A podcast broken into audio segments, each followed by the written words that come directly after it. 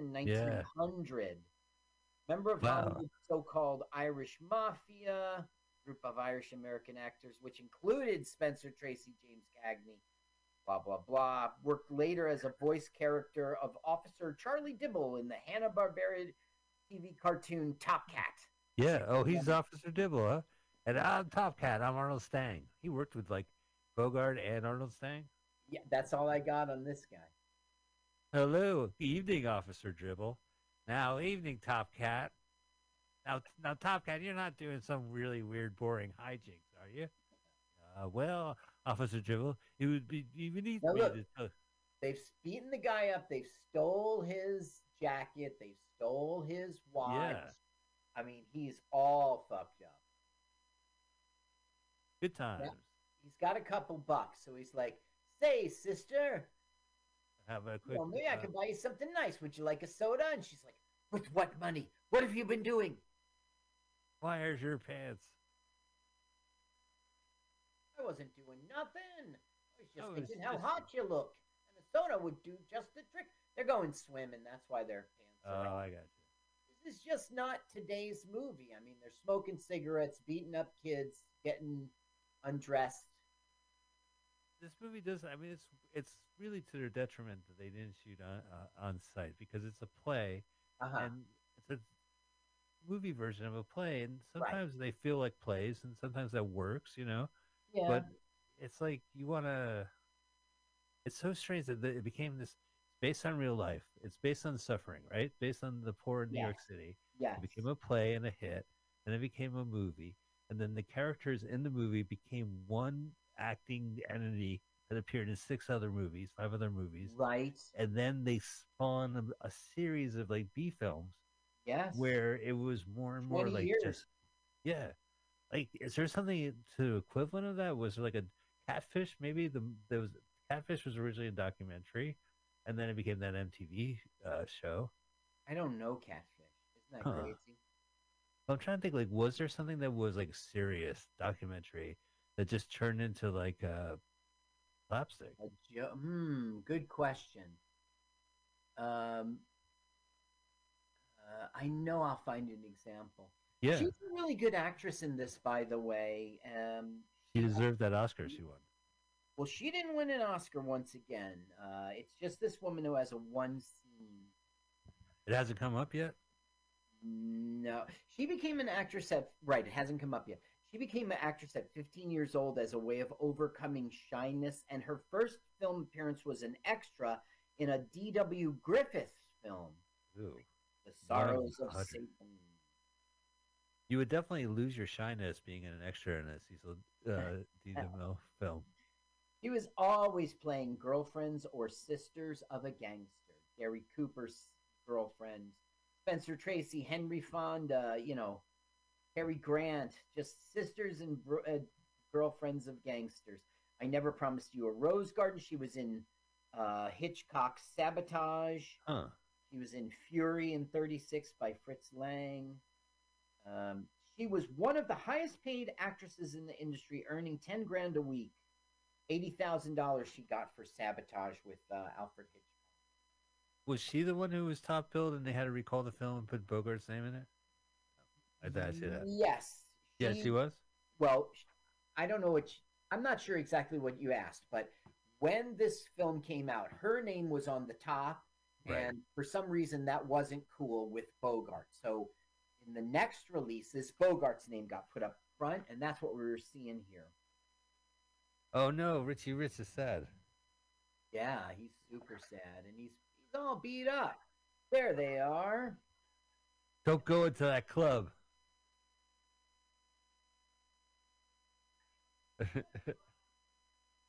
Chasing pigeons. You gotta spank them? Now, someone's caught, and his name is Tommy.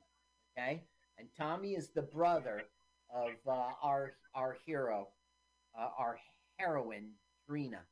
Gotcha.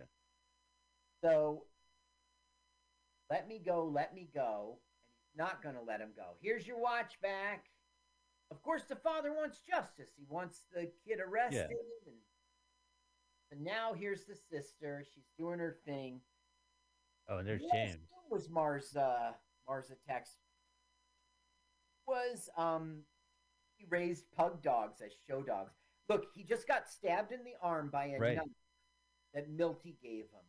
That's gonna be that's gonna be Oh. reform school strong. Oh, here we go.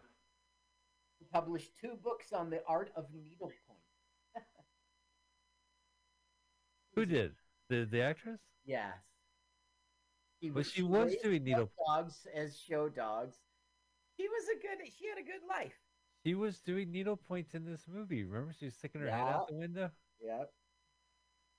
Good top of the morning, Carl. Top of the morning, Mike. Will you two shut up? Just meet downstairs. Now, the cop is being told, "You go get that fucking kid," the cop's not being a jerk about it, but he's like, "Yeah, right. I'm going to spend my time."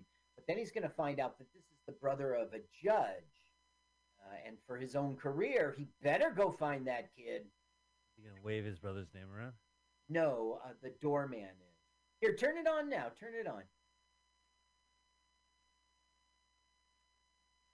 So that little indication, is like, oh, you better fucking fix this. Fire, you said it. Yeah, Yeah, yeah, Shay. I was talking about your mother. Your mother. Look at that. You know, this uh, Dave Connell, he's been in our stuff. I mean, he's, this is the third one. He's uh, like a friend to the. The most dangerous game is a kick-ass movie, and he was Yeah. kick-ass in it. So yeah, he he definitely uh, He was in for, Foreign Correspondent. You know, Alfred Hitchcock. a lot of Hitchcock movies brought up. Well, yeah. Well, he was in Barbary Coast. Um, he Oh was in Sullivan's Travels, which is not Gullivan's Travels. no, I've seen Sullivan's Trouble. That's Preston Sturges. Uh, the French say are a funny race. Yes, Preston Sturges' comedy classic. Oh, the Oh, French there you are a funny race, right? Hey, Um, I'm Humphrey Bogart. Stop walking. Look, they're they're facing face to face. But his his his um face is different, and that's why he can safely talk to a cop. Right. He's nervous. Oh, because he's still wearing the same clothes. They always. He did another movie called Dark Passage where he was like he got a face change and no one Oh. recognized him, and it looked like he you know he turned out to be Bogart. It was a famous movie because it had like a first person view of him. Listen. I just want to go on record again. We saw that movie Man with Bogart's face, and it was Yeah. a comedy. I got just, I just got to say, and that Uh-huh. guy did a lot of like stage work in which he did a comedy. It was the wrong thing to do. It was the wrong way to go.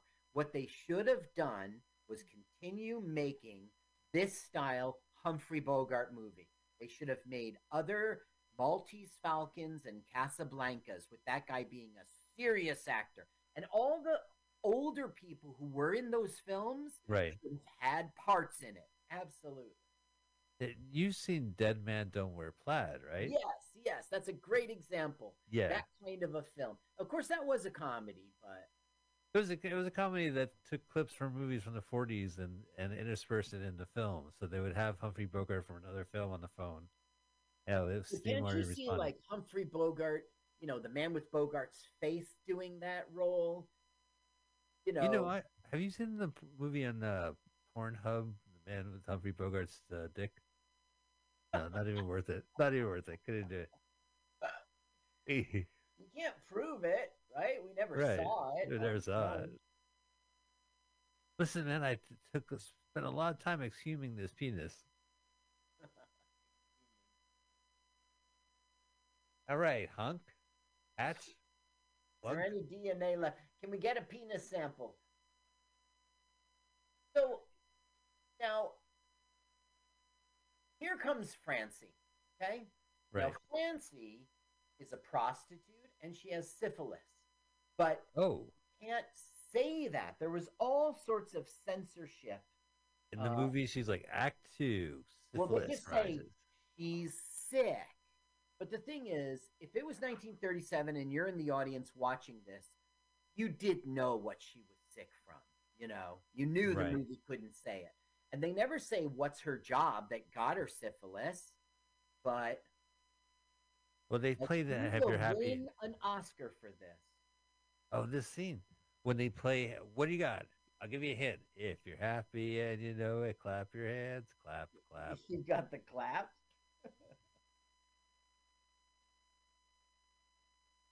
We saw another. I was gonna say there was another actor in this that we've seen. Oh, so uh, Richard, uh, who's that guy? You know who I'm talking about No, from from Greengrass, the the Golly Goes. Uh, Richard Green uh, grows the golly goat. Richard Burton. Yeah, Richard Burton. Right. Green grows the golly goat. Yeah, he was a Green Golly Go Go. It's just that it's not a malprofism. You're just a kook. It's Uh, Go Go Gadget. So anyway, he was Lauren Bacall was uh, in a documentary in 1963 about Richard Burton. Uh-huh. And she was saying that young Richard Burton came to our table and Bogey took a liking to him and they were good drinking buddies together. Because she she, he- she outlived him. married to him. Yeah. Well, it was a great romance. I mean, it was great romance. They made great movies together, and he always spoke fondly of him and like gave very classy interviews, like talking about his memory and stuff like that. But Well, he was one- 44 years old, and he met Lauren, Lauren Bacall when she was 19. They were filming To Have or To Have Not in 44. 19 years old, and he was 44. I guess uh, it was the more the former than the latter to have it have not. So they would go on to do Dark Passage and Key Largo as Yep. married. Okay, why don't you listen for a second?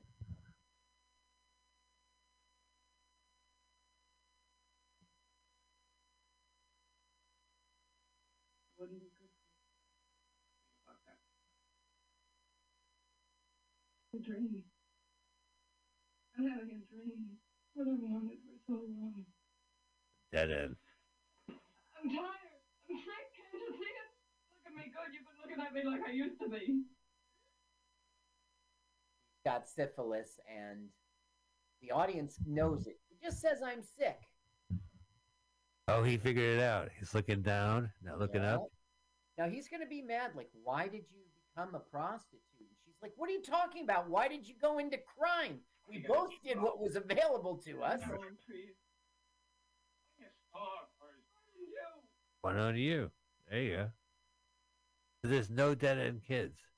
No, but really, why didn't you? Like, because you do kidnappings and rob banks, that means, I mean, this they're both crimes, and what's available? Nobody's going to pay to sleep with you, Bogart. Right, that's true. So he's gonna he's gonna give her some money and send her on her way, but he is really not interested anymore. And she's like, "Give me a kiss for old time's sake," and it hurts her Uh-uh. feelings. This is maybe why she won. Go ahead, listen. This is maybe why she won an Oscar. Wait, Could spare another? I got it. Yeah. It. I was. All right, all right, beat it. Damn. Ah, One more thing. Ah, yeah, just one more that's thing. okay. Columbo. For time's sake, will you do me a favor? Twenty bucks. Please.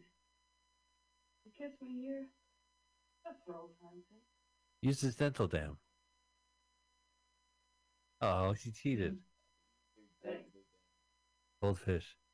Now they would go and be in two other films together. They would be in Key Largo together. And this film, I don't know, The Amazing Doctor Clitterhouse. from What? 38. Yeah. No, I'm familiar with the Pornhub one. Uh, Oh, The yeah. Amazing Doctor Clitoris, but this is The Amazing Doctor Clitterhouse in 1938. I don't know that film. Do you? I don't know. I don't think we can't locate it. Get it? Because the word clit. Can't find it. Now, this film was highly censored, that scene that won an Oscar. Um, but also, okay, Breen requested that the line, all cats look alike in the dark, be deleted. That was about a rich girl versus a poor girl. He goes, all cats look alike in the Oh, dark. cats. Yeah. Yeah, all right. Um, I got it, girl. You don't have to spell it out. son of a bitch and go to hell were, tra- were made to trail off. You son of a. Oh, Why yeah, yeah. don't you go Oh, yeah. Yeah, well, you could. My.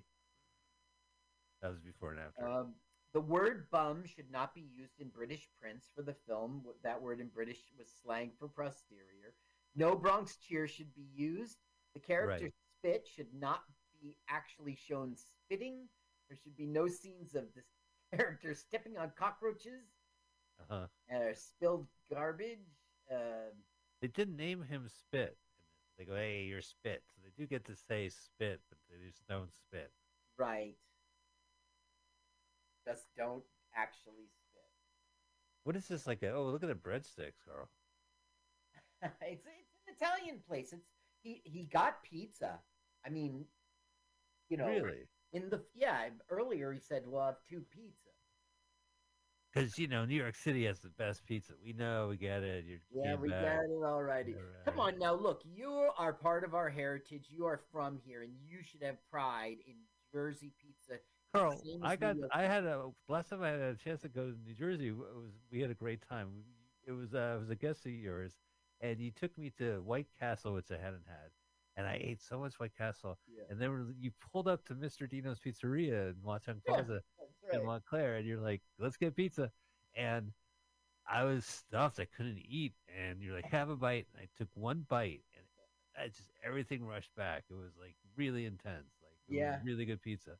And then also the guy behind the counter was looking at me, so he probably re- remembered who I was You think so? From high school, maybe. I remember there's that guy who answered the phone, Dino, Dino. One time, me and Tom were in there eating our pizza like little dumb dicks, freshmen in high school or whatever. Right. The phone rings, and then we both went, Dino. Right? And he looked at us so mad because he was about to pick up the phone and go, Dino. So we did it. He looked at us so mad, and he goes, kick himself. He goes, Dino. like he had to, like on purpose. Killed his, you killed his buzz. Yeah, we really we fucked with him, and we didn't need to. Now, this Joel McCrea, who we know from Dangerous Game and Come and Get It, Yeah. he was having a hard time working with Bogart once. Um, they were on some rooftop scene and they're talking. So the directors keeps doing new takes, new takes, and he goes, "Okay, okay, let's take five. And he pulled him aside and goes, "What's going on with you? Why can't you deliver your lines right? Why can't you?" And he goes, "Well, I didn't want to admit this, and I was just trying to live with it, but Humphrey Bogart's spitting on me." When Humphrey Bogart was saying his lines, little would get in his cheek Nice. and his eye, talking with him. That explains his later acting style when he would talk to the ground. It was, it was thanked afterwards. Uh, Claire Trevor, Babyface's old girlfriend, American actress. She died in 2000. 65 films between 33 and 82, winning the Academy Award for Best Supporting Actress for her role in Key Largo, and she received a nomination. She didn't win for Dead End. Have, Um, have you seen Key Largo? Yes, in my life. I don't remember it well. Do you, do you recommend it? I mean, it's a strange film. It's a, definitely a classic, and like people love it. But it's just this idea of like, there's bank robbers, and they have to hold out, and they they find a boat in Key Largo, but there's a storm happening, so everyone is stuck. So they're they have hostages, it. and it's you, you see it in other movies, like you know where where bank robberies go wrong because of a natural disaster. There was a, there was Mm. a I think a Christian Slater movie like it. I remember yeah. this one bank robber movie. It was a um, uh, Woody Allen movie, and it was really before I knew I shouldn't like Woody Allen, or I bumped into a lot of dumb, awful films. It was back when it was. Um, Was it Take the? Money and Run? Shot in San Francisco. No, um, this is more.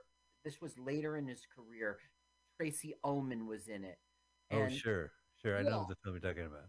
so they were they were going to rob a bank um, and they were faking some woman with uh, i think tom hanks was no no no i'm thinking of a different film anyway um, that was all the commercials when you went to see the film that was like about the first 15 minutes of the film and the the rest of it was this whole different movie i thought it Oh, was nothing a bank heist movie Yeah, tricked you. Woody tricked you.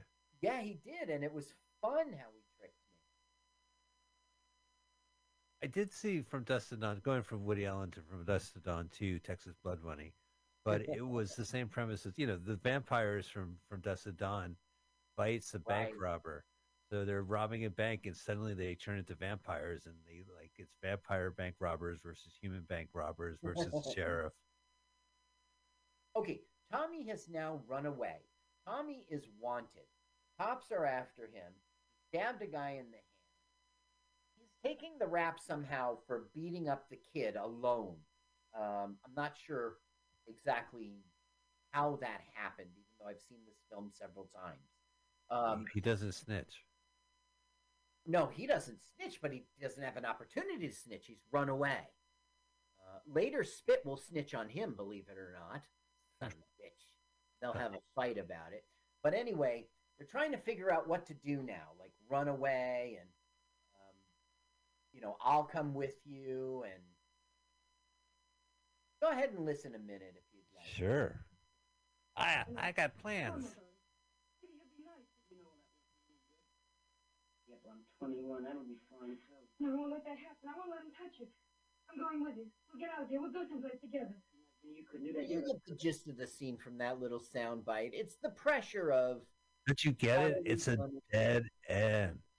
Uh, It's more like a cul-de-sac. There's houses surrounding it. It's You know, end. It's like a womb. The Yeah, life comes out of it. It's not really a dead end. cul-de-sac is a dead end and you know it's not a cul-de-sac where you can turn around it's it's a road that ends in the water It's not a thorough street. Didn't you see the sign? thoroughfare Thoroughfare. Yeah, No. that makes. this set is word dead. elaborate it was a very thorough street Instead of saying dead end, it would be a different phrase. Now look he goes he's like dina uh, trina uh, dina whatever her name is and she shuts the right Oh yeah. It finally windows closed. The windows must window must have crashed. Windows must have crashed. yeah now the thing is he saw the disgust of the rich girlfriend uh, and he was like this is not for me i want to be with uh, it is Drina. Drina. She he wants to be with Drina, but she thinks that he wants to be with the rich girl. I don't know. It's Yeah, two shots. This this Italian restaurant's open six in the morning and it closes one in the morning, wow. according to the signage. Okay, so he goes home for four hours. Jeez, I fucking ate that restaurant. Ah, call it a day. Power naps for four hours. Yeah. I hate my job. Okay, You wake up in the cot. so Babyface has come all the way from Colorado with plastic surgery to see his old girlfriend and to see his mom. But no one Oh. else figures it out. Both of whom, well, he's got plastic surgery. Only Dave's figured it out. Both of whom he loves. However, he got smacked in the face twice. Mom says fuck off, and Right. the girlfriend says fuck off. Right, So won an Oscar. it's time for him to head back west. But to the sh- the thug's chagrin, they're noticing how much the parents care about that kid who got beat up. They're gonna kidnap the kid. Kidnap the rich kid or the or Right. Donnie? Kidnap the rich kid and you know charge five grand or whatever is a lot Sure of to money. pay out the legal fee. It's like, are you crazy? Let's get out of here. Too many people know who you are anyway. You, your mom knows, the girlfriend knows, Dave knows. Let's get going. He's like, I came here for something. I didn't get it. I'm to at least get the money. I'm to leave with the money. Leave with five grand for kidnapping a kid Well, I mean, he's got all this money from like bank robbery and stuff, and kidnapping. but I, I just said that. We mostly right. heard about him murdering men and bank robbing. I just assumed that because he's so hyped to kidnap. Okay, now we are about to launch into Act Three. Dave's Wow. like, I told you to get the fuck out of here.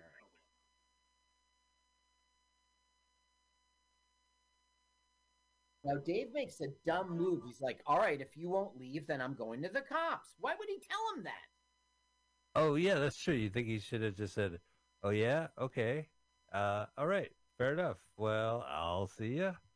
Uh, yeah, I'll walk this way." Ow! Ow, I got tased. stabs him. He said, "Oh, that is brutal, dude."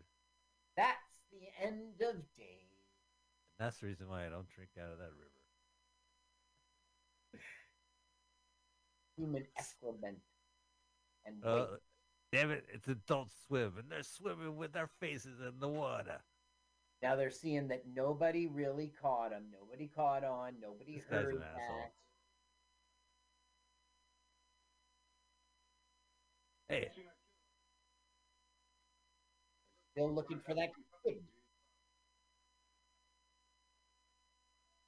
this place at is really happening.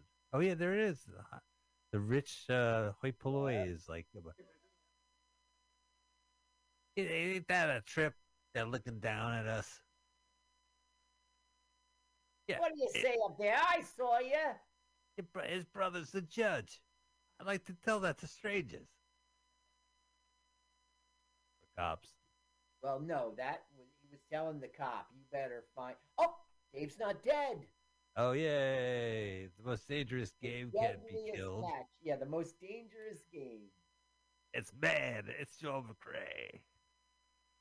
Up. Ooh, nice shot. Cops would do that back then. The Billy, mean? yeah, throw me up the wall. I'm trying to sleep. Did you see how the nightstick was was rubbing against the bars? Yeah, Back in the old day, cops would do that to let you know in your house, listening to the radio or whatever. You know, Cop is we're out here patrolling the streets. blackout. We don't want the Japanese to see that your lights are on. Now Humphrey Bogart got the part, but they Samuel Goldwyn wanted James Cagney. Would have made a difference. This movie is kind of a weird curio, but it helps having Humphrey Bogart. Bogart only got it after this other guy refused. George Raft? I don't know Yeah. him. You know him. Okay. Yeah, sure. Graft, old Grafty. Old Grafty. Now, uh, Bogart was on loan from Warner Brothers, Warner Brothers didn't want to give it to Sam Goldwyn until he said that Warner Brothers could borrow Miriam Hopkins. It was a studio. It was a studio time, right? Like 'cause the uh, actors were under contract, so you couldn't really just do a uh, Netflix film and then go do a Hulu film. You had to do one or the other. Right, exactly. Had, you were contracted. Now we're going to have a fight with the thug in which he's going to win. You see how Bogart is getting into this little room. Yeah. Oh, here's it. The film contains scenes with the young, uncredited, uncredited Sidney Kibrick, who is best remembered for his portrayal of Woim in the, the sidekick of the neighborhood bully Butch in The Little Rascals. That's what Oh, all right. Little Rascals. He's a, so he's a friend of Butch. Yes. And He was cute as hell, too. And you know, Here I saw. Um, an early gangster role for Humphrey Bogart was built on the success of his performance in The Petrified Forest, Forest 1936. There he is. He's on the roof. Yeah, but this isn't the spitting scene. This will be a runaway scene. So the neighborhood's all awake now. They hear the guns. Have you seen Remember the- cassette? Have you seen the gangster? Gangster's on the roof. Oh, why didn't you just tell me he died? You don't have to pretend he's on the roof. Uh, I need more billy clubs. There's the old water silo. Kisses of fire. Bang! Bang! Oh. bang. I'm pretending I was shot. In this film, they don't even pretend with blood or anything. No, They there's no blood. Like the suit's No. still impeccable. They just. Ow! Fuck, that hurt. Yeah, there's no. uh There's nothing underneath there. Now look, he's not dead. Bang! he shot the cop. No, he shot. Yep. Yep. Now he's getting shot with a lot of smoke. There's mom, Right. and they won't know it's Babyface until mom starts crying. Oh, and then they said, "Oh, it must be a face change." Guy has two ties. Bogart was in two other films with the Dead End Kids Crime School in 38 and Angels with Dirty Faces in 38. Angels with Dirty Faces. That's a classic sounding name. They also did two movies with Bela Lugosi that people always liked. Uh huh. Now the mom, you know, Dave hears the mom, and it hurts his feelings. There was a SCTV sketch. They had Robin Williams on, and they were all the the Bowery Boys, Oh. and uh, one of them got a job, and so Martin Short and Robin Williams they go over, and it's a gay bar. He's working as a Oh. bartender. They're like, oh, I don't know. Saturday Night Live, not S. No, this was SCTV. They had Robin Williams on it. with Martin Short. Martin Short was on SCTV first. Right, Then then he brought all his hilarious characters to SCTV. right. Okay, Uh, to, to Saturday Night Live, gotcha. SNL. So they're like, we caught Babyface Martin, and there's big reward money. So Dave will get the reward money. We Yeah. come in police station. We got Babyface Martin. Yes, this is the police station. Yes, we got. Yes, if you like to talk to the police station, please talk on this phone. Yes. now the director did a movie called The Best Years of Our Lives in '46. Now, what was the Lou Costello film? Oh, a time of their lives. Oh, okay, so do you think it was written to bite off of The Best Years of Our Lives? No, I think they're all based on sheet music they were selling of oh, songs that were, Okay, you know. All right, pick them up. This Oh, this scene- kind of got his start because he was the cousin of a guy who founded Universal Pictures. Next thing you know, he's directing. Really, This scene, they really are stretching it out. Well, we're getting a lot of information. Like we're learning about. Um, I mean, they're using a stretcher.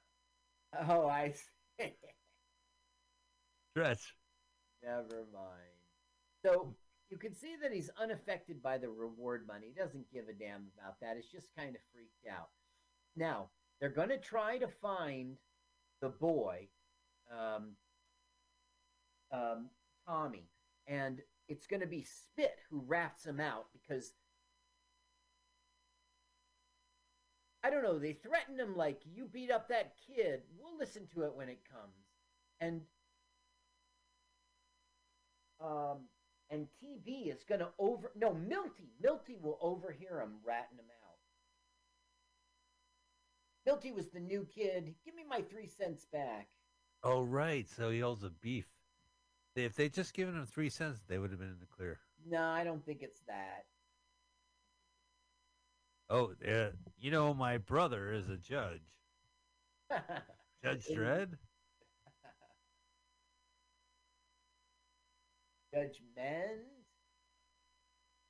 Now look, he's taking that ring. Yeah. Why? Why? Look at like cash. Taking the money. That's Right. like for evidence, but why take the ring? Yeah, that's true. Well, I mean, someone might.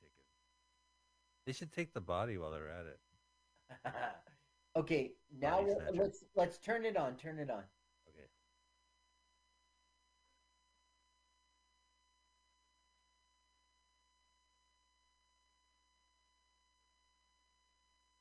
He is a rat. Hey! Here we go. I want. I'm looking for Archie. With the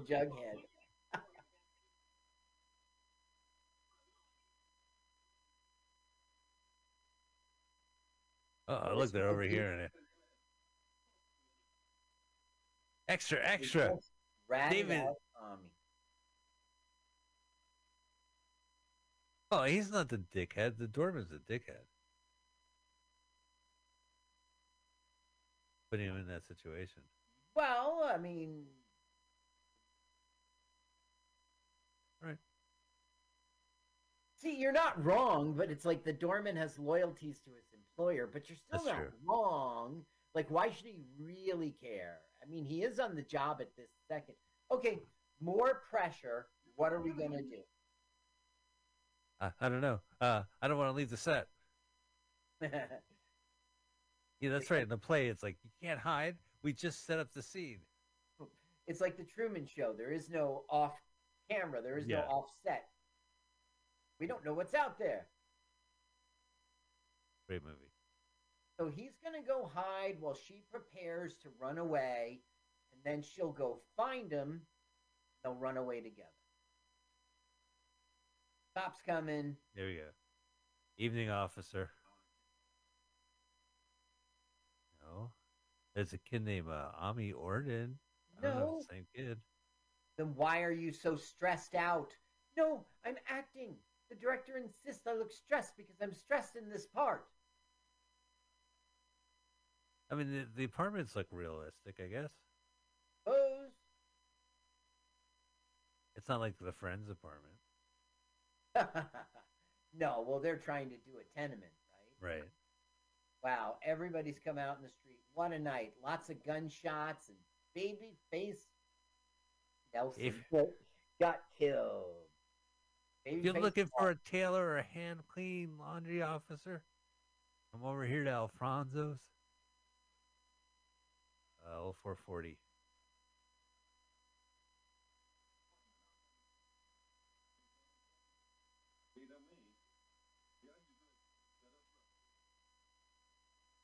Ah, see, the system's against him. Yeah.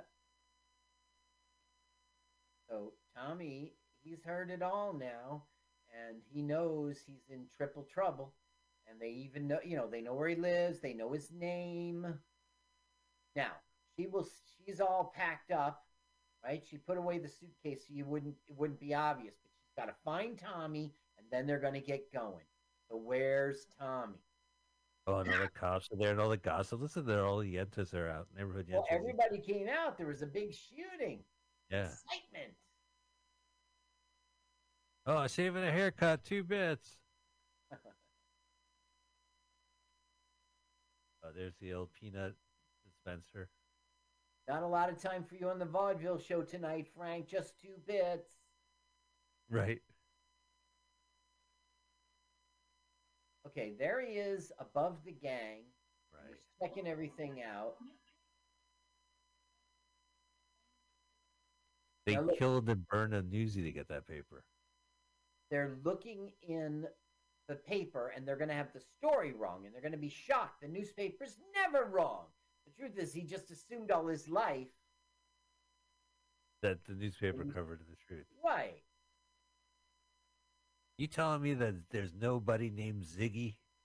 There's not a big faced guy with a long nose and a dog? These newspapers lie to me. What do you mean, Gar- Ziggy cartoon? Yeah. You should do like uh, uh like Nancy. Uh, you should do like their era. Oh, they're Sluggo and Nancy. You you know. talking little Abner ain't real. Right, right, right. He yeah. lives in dog patch. Telling me there's look no at- bachelor named Dagwood fell in love with a girl named Blondie. Is that what you're trying to tell me? Dippy was my favorite in this, even though Fit gets all the credit. Yeah, he, he's the glue. There he is. There he is. So Oh my god. He was in World War II in 1943, and he was in like a U.S. training film, a U- U.S. Navy training film called "Don't Kill Your Friends." So I immediately went to YouTube to find it, and I found Yeah. it. It is. I mean, it's really doing safety about your about your your airplane. There's hi. I'm Stinky from the Bowery Boys. There's nothing friendly when it comes to friendly fire. That's right. He was There you go. I can't say that out loud. I said that out loud, Carl. Dude.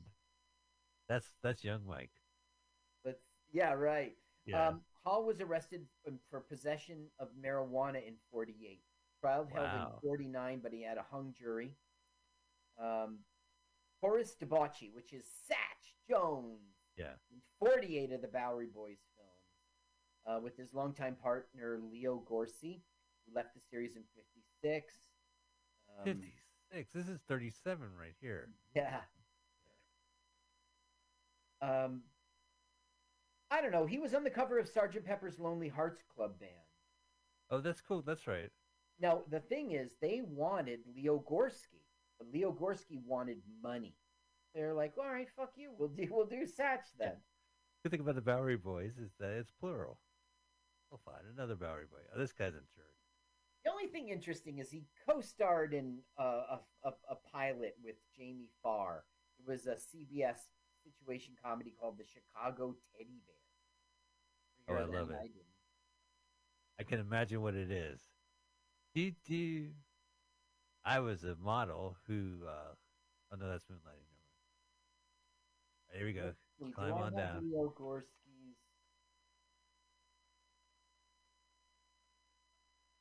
Gorcey's California.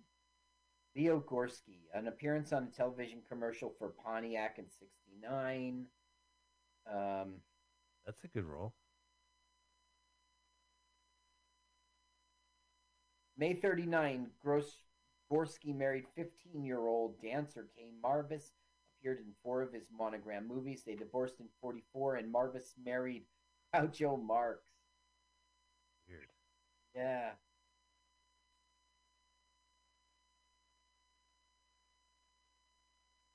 I can't find it. I, I think it's Skorsky who was in the Sergeant Pepper and he wanted money. They said forget it. Now, wasn't the other Bowery Boy in that album cover like smack dab in the middle, like in the back, in the center, kind of? You know, I'm a Beatles fan, but I never like dove into who's on this cover. I mean, Sure. when I look at, I see a crowd surrounding a bass drum. I Well, you that. went you went crazy researching the cover for the White Album. They had to lock you up. You burned your journals. Okay, so now he he um Tommy is um name's not Angel. He's talking to Angel saying that he suspects that Leo turned him in. Um so I want you to like set him up and say the guy was going to give five dollars to the guy who turned in Tommy, and that Leo will of course go, "Man, what do you say? What you know?" Yeah, it was me. And it- it'll out him, and then they'll have a big fight. So he can't afford a sling. For I don't know. He got stabbed. Uh, remember Bogart? I thought he hit him in the back. Here's the breakup. We're gonna have a breakup now. Like scram, Angel. Oh, he's th- he's breaking up with her. Look at him looking at Angel.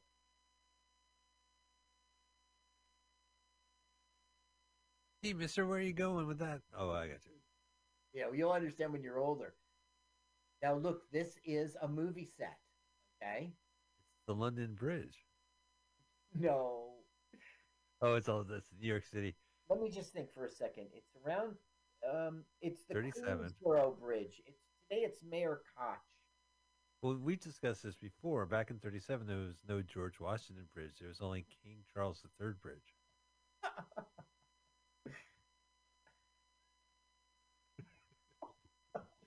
Yeah. Well, yeah. That's, I think I said that in the Buster Keaton one. Yeah, I think so. And I tried to follow up with the GW. Told me like when George Bush. That's how old we are. When George Bush uh, Jr. was in office. Go, oh, they already named a bridge after him in New York. I was like, really? What? Yeah, "That's GW." you got me good with that one. I'm waiting for another president with the GW. I'm no good. I like to hang out in the piers and I don't see. That's what I don't understand. Like, why is he saying like we can't be together just because you were grossed out by cockroaches? You know, of course. I mean, and she still wants to be with him. So, what's his Why- problem? You don't have to live where there are cockroaches. right. Yeah, just stay in your apartment. But it might be that he wants to be with uh, with uh, not Darcy. Why do you keep looking her name up? Yeah, because I keep on forgetting her name. D- Drina. He wants to be Oh, with Drina. Drina. because Drina is a, um a poor person like him, I guess. So That's it. It's over. Oh, hey, what you got cooking? Couple boards? they're just burning. Mind if I throw in something? There must be some store like who the fuck broke my wood, took my boxes. yeah, Yeah, well, maybe it's garbage. the UPS store next Okay. door. There's Tommy, right? He's still. Oh, he's gonna overhear it over the fire. Oh, they got a lot of bowing. What do you say, Satch? What do you say? How many times did I tell you, kids, to get, get out of here? Stop burning shit outside the apartment. He goes, How many times did I tell you kids to get out of here? And then Spit goes, We just left. It doesn't make sense. I got five hours of sleep before four hours of sleep, and then I gotta go back to the goddamn Italian restaurant. Here, turn it up now because we're going to overhear. We'll find out that he snitched. He was gonna give you five bucks. I think it was five bucks. For snitching on who done it. Hey, where is he? Which way did he go? He also John Tommy. You're right. What's that to you? And you? Shut up. You He's you in a minute. Well, where is he? Which way did he go? I want that. There you go, big punch. Yeah. Yeah, that's for snitching. Tackled. Finally, some fighting. This is like every minute of the other movies. Back. Knife. Oh no, is it? Oh No. no, not the Niff. Well, it's called the mark of the squealer, and we learned it earlier. It's a little line you do from your cheek to the edge of your lip. It's called the mark of the squealer. We found another kid with it. There was a rival gang. So now Dave is the voice of reason. Right. Don't do this. Aw, gee whiz. decides, I'm not only am I not going to do this, I'm going to give myself into the authority. And I don't understand why he does it. Yeah, have you seen Tommy? Yeah, I saw Tommy. He was about to cut Yeah. my face. Little brat of yours. Just like- because uh, I'm a snitch.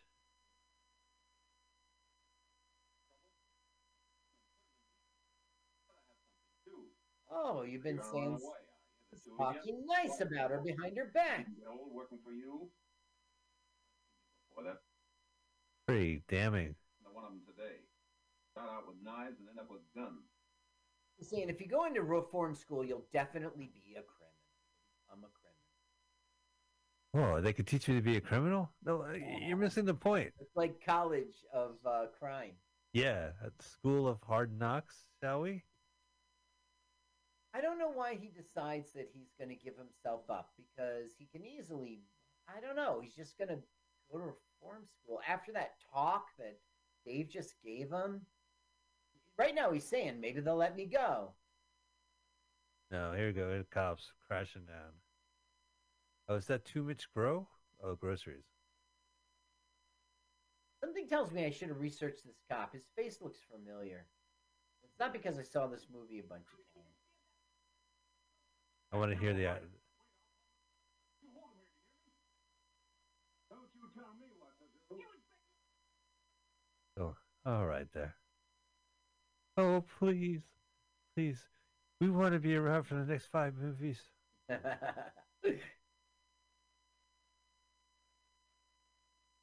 None of the kids are like, well, we also beat the shit out of them.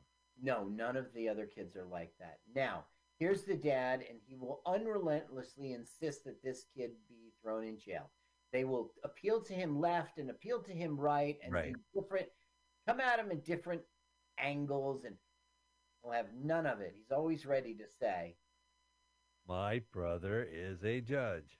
no, he's like, he's like, if you don't address this, he's free to hurt somebody and even kill somebody.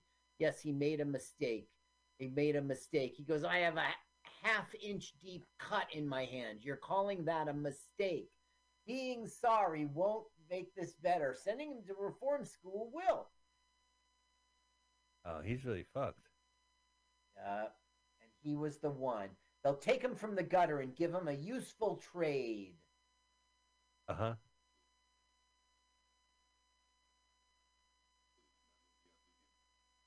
Nothing else I can do. There's everything you can do. No, the zoo's closing and he has to go back to his fellow penguins. There's nothing else I can zoom. There's nothing else I can zoom. Like, leave. But he's got a cut on his face. You Now, think he was a squealer? reminding him, okay, he cut me. That's bad. But today he beat the shit out of my son for no good reason. And he's not wrong about that. No, he's the dad's uh, calling it. The thing is, we know Tommy personally, and he did do that, but you, you promise never to do it again. I don't know.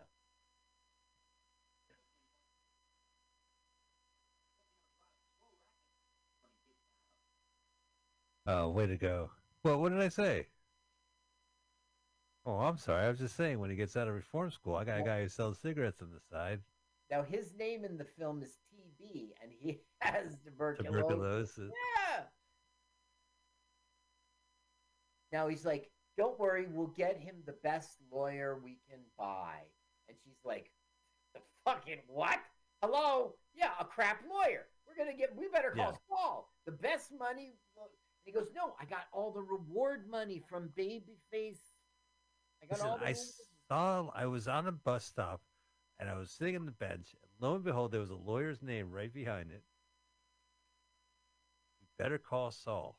His name was Jimmy McGill. Um, so this is how we're gonna end. Like that, he doesn't say, "I want to be with you. I love you. Marry me" or something. He's just like, "You and I will fight this together, and I've got the money, and we're gonna, you know, you're gonna get a Right. break from this." And we just see they're sort of like, I don't know if they ever were boyfriend and girlfriend, and They were holding hands. just now, but not before. Hey, what you trying to do? That's a night fire. fire. Oh, I just got- smoke. I just went through the woods. And all that wood. Turn on the sound. Our movie's ending.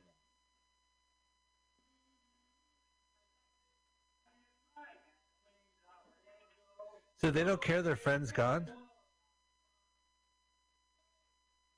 I don't think that's fair to say they don't care. Oh no! Oh no! This movie's not ending. Yeah. I want to watch more of the Deadhead Kids. Look at this great set. Well, everything's resolved. I mean, you know, Babyface is dead. Dave has made his girl decision. Tommy's turned himself in. Ooh, Look at yeah. See how they're flashing the lights back there to make you Yeah. real? Right, sure. That's nighttime. It was mostly real, and then they had miniatures and a painting. And this film was passed through the Yeah. anus of the National Board of Review. Yeah, it was. It was a Bronx chair. Carl, speaking of Bronx chairs, what did you think of this movie?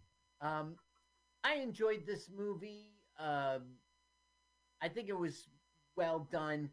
Of course, it was its quirky 1930s self. What can you do Right. about that? We're from a different culture. But it was neat to see the uh, Bowery Boys get born. Of course, they're the dead end kids at this point. Um, and I don't know. It was also neat to see that woman who was who would go on to be in uh, Beetlejuice and Mars, Mars Attack. Attacks. Yeah. Oh, absolutely. And it was great to see Humphrey Bogart, right? Like a role that's not like because he's such a not he's an overexposed actor in the sense that uh you're always going to hear the same bunch of movies, right? Yeah. Like so it's nice to see just another film that he did. Right. He is like a, iconic. Like he wasn't in a lot of things, but it's like wait, he was the typical 1940s gangster dude. I don't know. He he represented it. I enjoyed the film for his performance as well. Yeah, me too. It was it was a good performance. Uh, and uh, I thought the Oscar was greatly deserved to be uh, the the actor. That was a well deserved Oscar. Wasn't Yeah. it? Uh, yeah, it was fine. Well, she didn't win. She was only nominated. I had that wrong. She did go on Oh. to win an Oscar uh, for other work she's done, and she was in two other films, including Key Largo, with uh, Humphrey Bogart. Well, very nice. Well, I hope you guys enjoyed as much as we did. Dead End from 1937, the first of many Bowery Street Boy movies. This one with Humphrey Bogart. Carl, that was a lot of fun. We'll be Yeah. back next Sunday. Yep. As you know, we are on Radio right now, and before uh, 4 p.m. show kicks it off, uh, Lazy Sundays, we uh, will be back next week on Sunday, and you can follow us on our podcast, LWAFLMOYT. You can follow us on YouTube, LWAFLMOYT. And you can follow us on Facebook at Let's Watch a Full Length Movie on YouTube. Yeah, and you can follow us on Discord at LWAFLMOYT. Well, next right? week's movie. Oh, That and- is what oh, you are. That is what you are. Yes, it's newspaper reporter Brenda Starr. Brenda Starr. Yeah, that is 1989, superstar. All right, so I found uh, Video Detective has a trailer. Okay. Um, I can't find. Oh, here's my cell phone. Why don't you go ahead and you uh do the countdown? Countdown. All right, My phone's not jumping out and biting me. no problem. All right, so the countdown uh, is three, two. Wait, wait, wait, wait, wait, wait, wait, wait. Oh, you got it. You better talking about now. What are we looking up? Trailer Brenda Starr, 1989. What channel do you like? Uh, it's called Video Detective.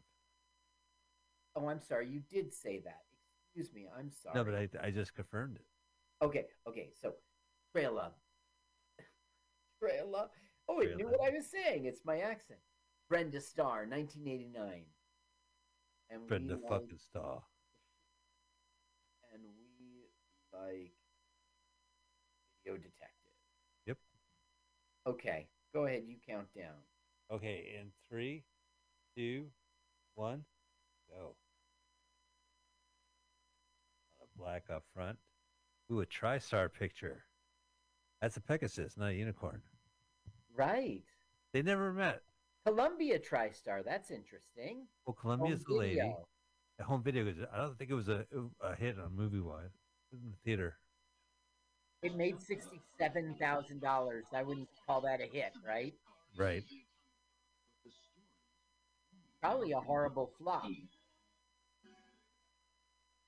James Bond is in Well, it. You, know the comic strip, right? Yeah, sure. Sunday morning. yeah. Uh, Sunday funnies. I mean. Sunday Funnies. Yeah, it wasn't it never a cartoon show. Dick Miller.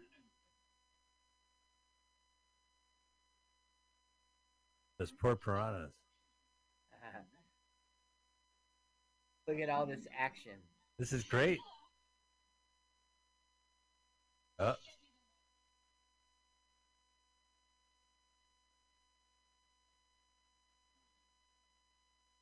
Brooke. Yes. She is. What-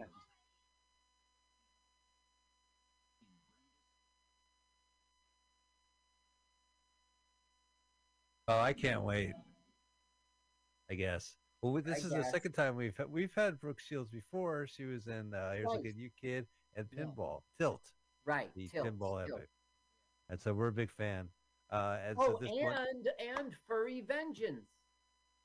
right? That's right with uh, Furry Vengeance. But she's the a record. friend of the show. Yeah, so we're really excited to watch her big film, notoriously known for not really hitting the theaters or being a flop, but found a cult history in the video box. So we're really excited to bring this one up. So take a, a listen to us. Follow us on Discord. Follow us on YouTube. Follow us on podcast. Follow us here every Mutiny Radio, and uh, we'll be back next week. Thank you, Carl, for everything, Thank you, Mike. I'm glad to Thank be you. here. and uh, thank you, audience. See you next week. Let's Watch watch a a full length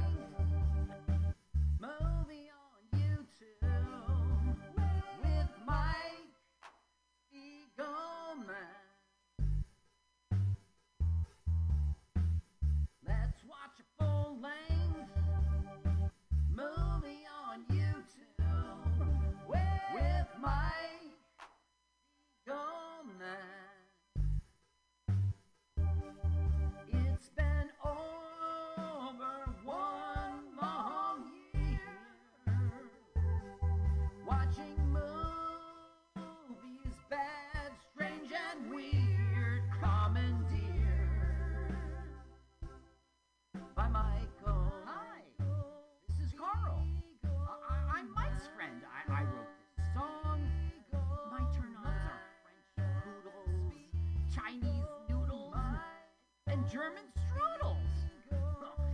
You should follow me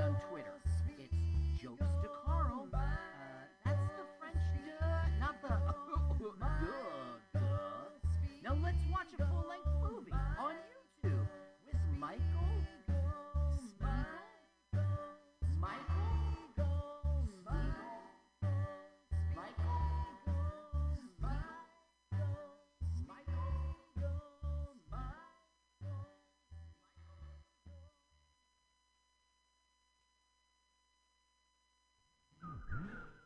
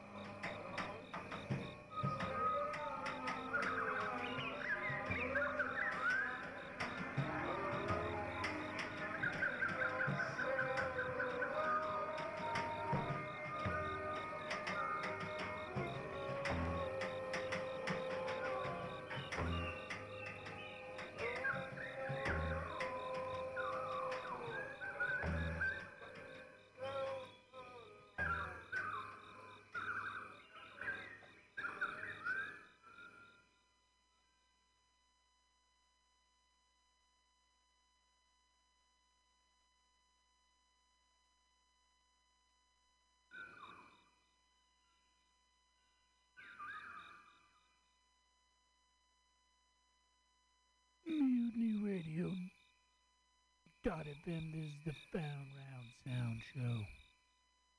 Halloween.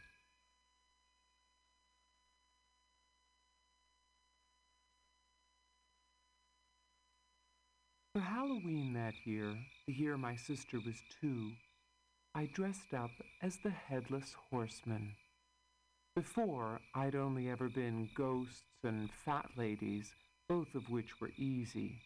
All you needed was a sheet and a lot of talcum powder, or a dress and a hat and some padding. But this year would be the last one I'd ever be able to disguise myself, or so I believed. I was getting too old for it. I was almost finished with being 13, and so I felt the urge to make a special effort. Halloween was my best holiday. Why did I like it so much? Perhaps because I could take time off from being myself, or from the impersonation of myself I was finding it increasingly expedient, but also increasingly burdensome, to perform in public. I got the Headless Horseman idea from a story we'd read in school. In the story, the Headless Horseman was a grisly legend and also a joke, and that was the effect I was aiming for. I thought everyone would be familiar with this figure. If I'd studied a thing in school, I assumed it was general knowledge. I hadn't yet discovered that I lived in a sort of transparent balloon drifting over the world without making much contact with it, and that the people I knew appeared to me at a different angle from the one at which they appeared to themselves, and that the reverse was also true. I was smaller to others up there in my balloon than I was to myself. I was also blurrier. I had an image of how the headless horseman was supposed to look. He was said to ride around at night with nothing on top of his shoulders but a neck, his head held in one arm, the eyes fixing the horrified viewer in a ghastly glare. I made the head out of paper mache using strips of newspaper soaked in a flour and water paste I cooked myself as per the instructions in the Rainy Day Book of Hobbies. Earlier in my life, long ago, at least two years ago, I'd had a wistful desire to make all the things suggested in this book animals twisted out of pipe cleaners, balsa wood boats that would whiz around when you dropped cooking oil into a hole in the middle, and a tractor thing put together out of an empty thread spool, two matchsticks, and a rubber band. But somehow I could never find the right materials in our house. Cooking up paste glue was simple, however. All you needed was flour and water. Then you simmered and stirred until the paste was translucent.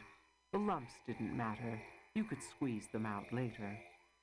The glue got quite hard when it was dry, and I realized the next morning that I should have filled the pot with water after using it. My mother always said, a good cook does her own dishes. But then, I reflected, glue was not real cooking. The head came out too square. I squashed it at the top to make it more like a head, then left it down by the furnace to dry. The drying took longer than I'd planned and during the process, the nose shrank and the head began to smell funny. I could see that I should have spent more time on the chin, but it was too late to add on to it. When the head was dry enough, at least on the outside, I painted it what I hoped was a flesh color, a wishy-washy bathrobe pink, and then I painted two very white eyeballs with black pupils. The eyes came out a little crossed, but it couldn't be helped. I didn't want to make the eyeballs gray by fooling around with the black pupils on the damp white paint. I added dark circles under the eyes and black eyebrows and black enamel hair that appeared to have been slicked down with brilliantine. I painted a red mouth with a trickle of shiny enamel blood coming down from one corner. I'd taken care to put a neck stub on the bottom of the head, and I painted this red, for where the head had been severed, with a white circle in the middle of the bottom part for the neck bone. The body of the horseman took some thought.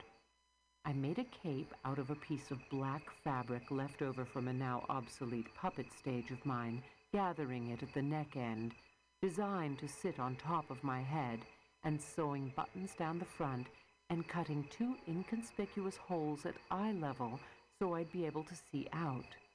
I borrowed my mother's jodhpurs and riding boots, left over from before she was married. She hadn't ridden a horse since her wedding day, she was in the habit of saying, proudly or regretfully. Probably it was both. But I didn't pay much attention to my mother's tone of voice then. I had to tune it out in order to charge full speed ahead with what I myself was doing. The riding boots were too big, but I made up for that with hockey socks. I safety pinned the jodhpurs around the waist to keep them from falling down. I got hold of some black winter gloves and improvised a horsewhip out of a stick and a piece of leather I'd scrounged from the box of archery materials. Archery had once been popular with my father and then with my brother, but my father had given it up, and the box had been abandoned in the trunk room in the cellar now that my brother had to study so much. I tried on the entire outfit in front of my mirror with the head held in the crook of my arm. I could scarcely see myself through the eye holes, but the dark shape looming in the glass with two sinister eyeballs staring out balefully from somewhere near the elbow looked pretty good to me. On the night itself, I groped my way out the door and joined my best friend of the moment, whose name was Annie. Annie had done herself up as Raggedy Ann, complete with a wig of red wool braids. We'd taken flashlights, but Annie had to hold my arm to guide me through the darker patches of the night, which were numerous in the badly lit suburb we were traversing. I should have made the eye holes bigger. We went from door to door shouting, Shell out! Shell out! and collecting popcorn balls and candy apples and licorice twists and the Halloween toffees wrapped in, in orange and black waxed paper with designs of pumpkins and bats on them, of which I was especially fond.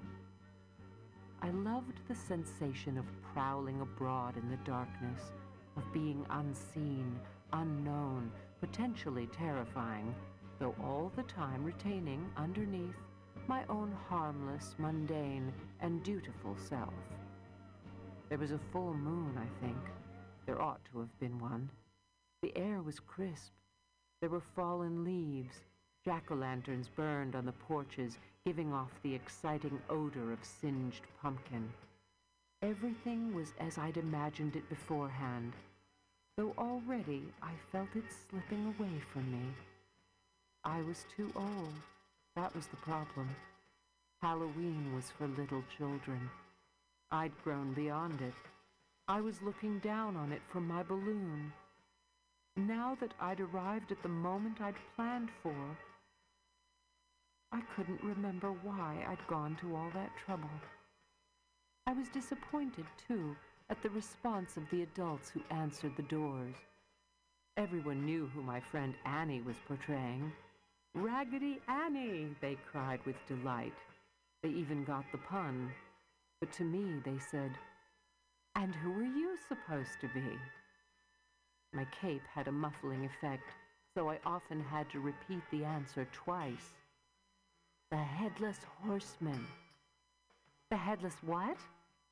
Then, what's that you're holding? They would go on to say. It's the head of the Headless Horseman. Oh, yes, I see.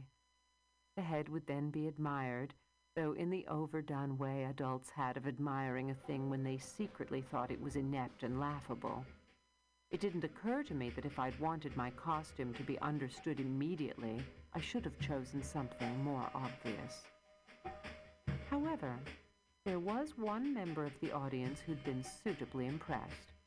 It was my little sister, who hadn't yet gone to bed when I'd made my way through the living room en route to the door. She'd taken one look at the shambling black torso and the big boots and the shiny haired, frowning, bodiless head and had begun to scream. She'd screamed and screamed and hadn't been reassured when I'd lifted up the cape to show that it was really only me underneath.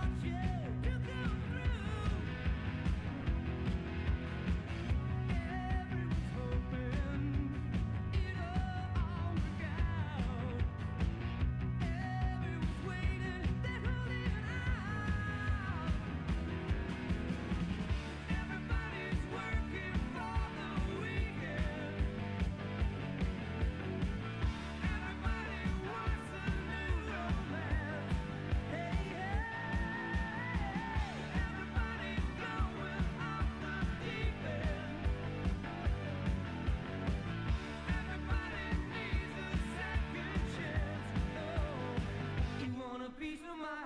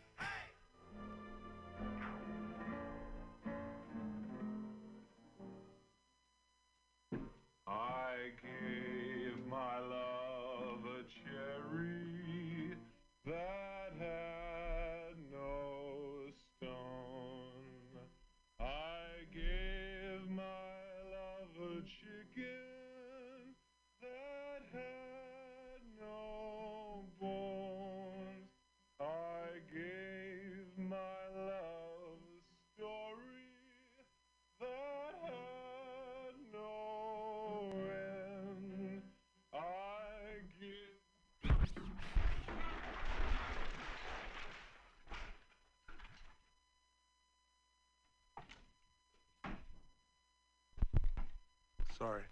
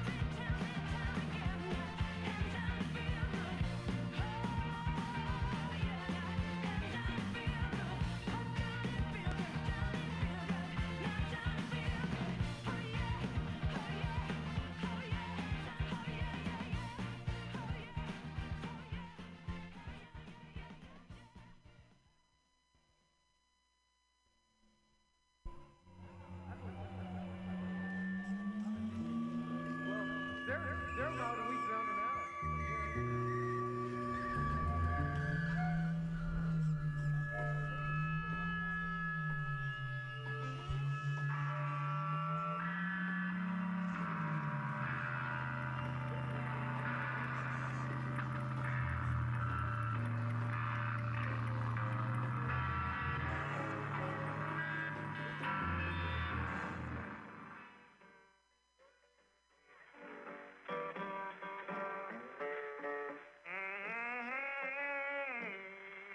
Mm-hmm.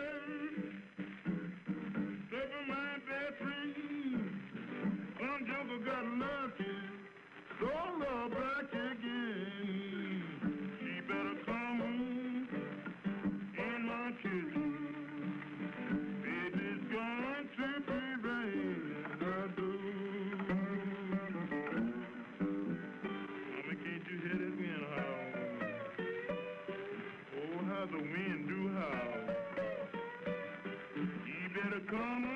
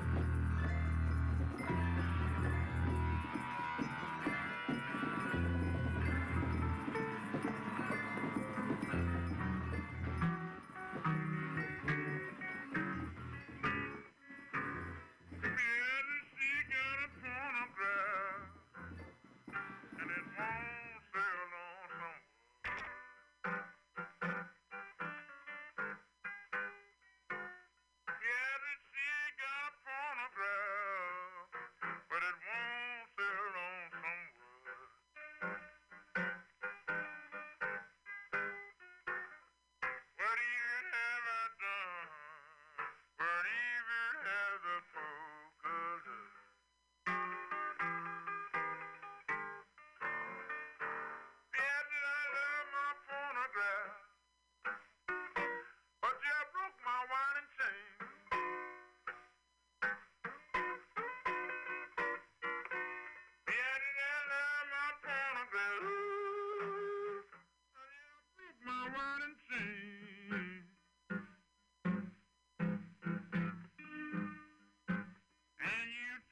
my loving and give it to your man.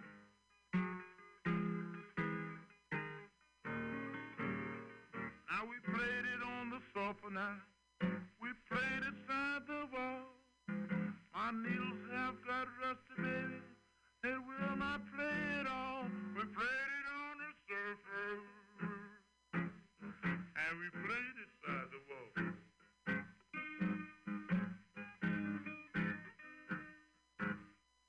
But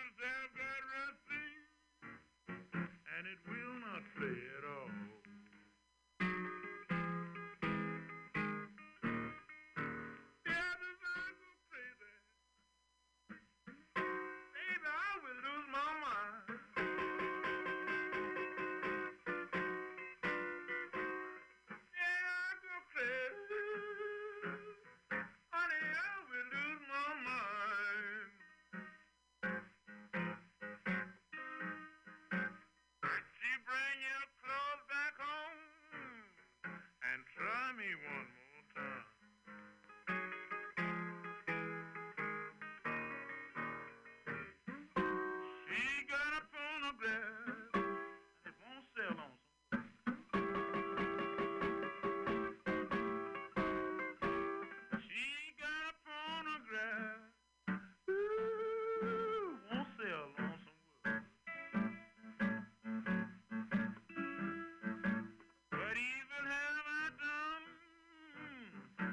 what evil have eh?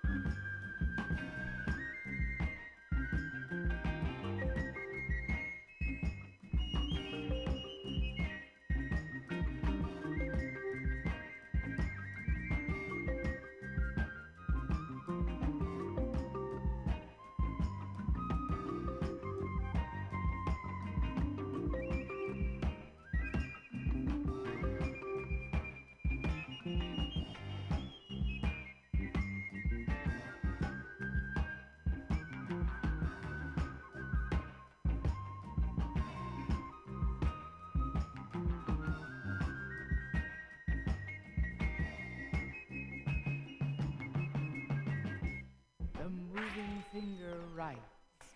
And You've just had a heavy session of electroshock therapy, and you're more relaxed than you've been in weeks.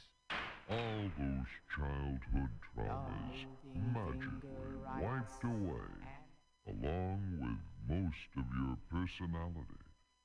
Now is the time, time for Spud. Spud! Filled with the full, rich flavor of potatoes. Spud, the beer brewed for people who can't taste the difference. When you say Spud, just put your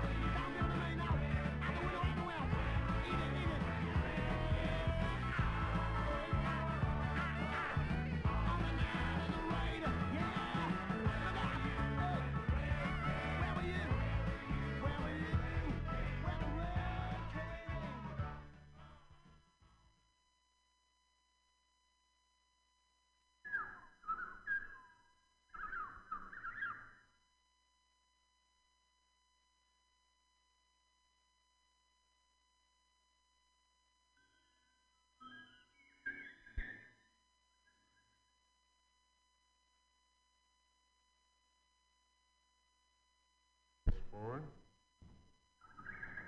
No difficulty with your motor skills. Boulevard, at Rennie's Balloon Shop and the building next to the location. Suspects are seen climbing out of both windows, male Hispanic and a possible male black. Well, we got one more uh, kind of psychological test we always do here. It's just a word association. I'll uh, throw you out a few words. Uh, anything that comes to your mind, just throw back at me, Just kind of an arbitrary thing. Like if I said dog, you'd say tree. Tree.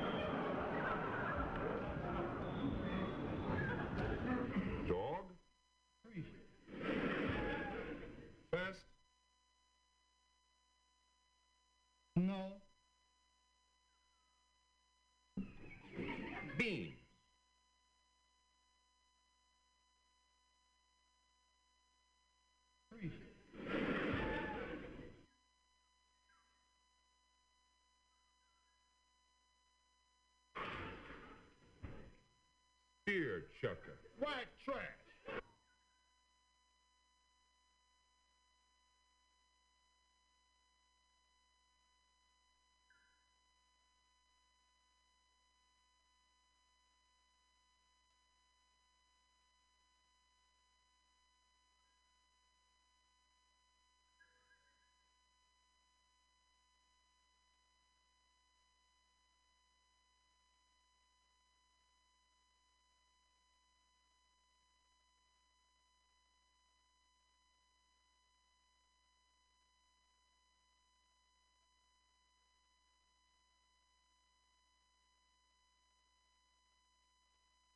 Wait a minute, that might be him now. I'll talk to you later. Bye.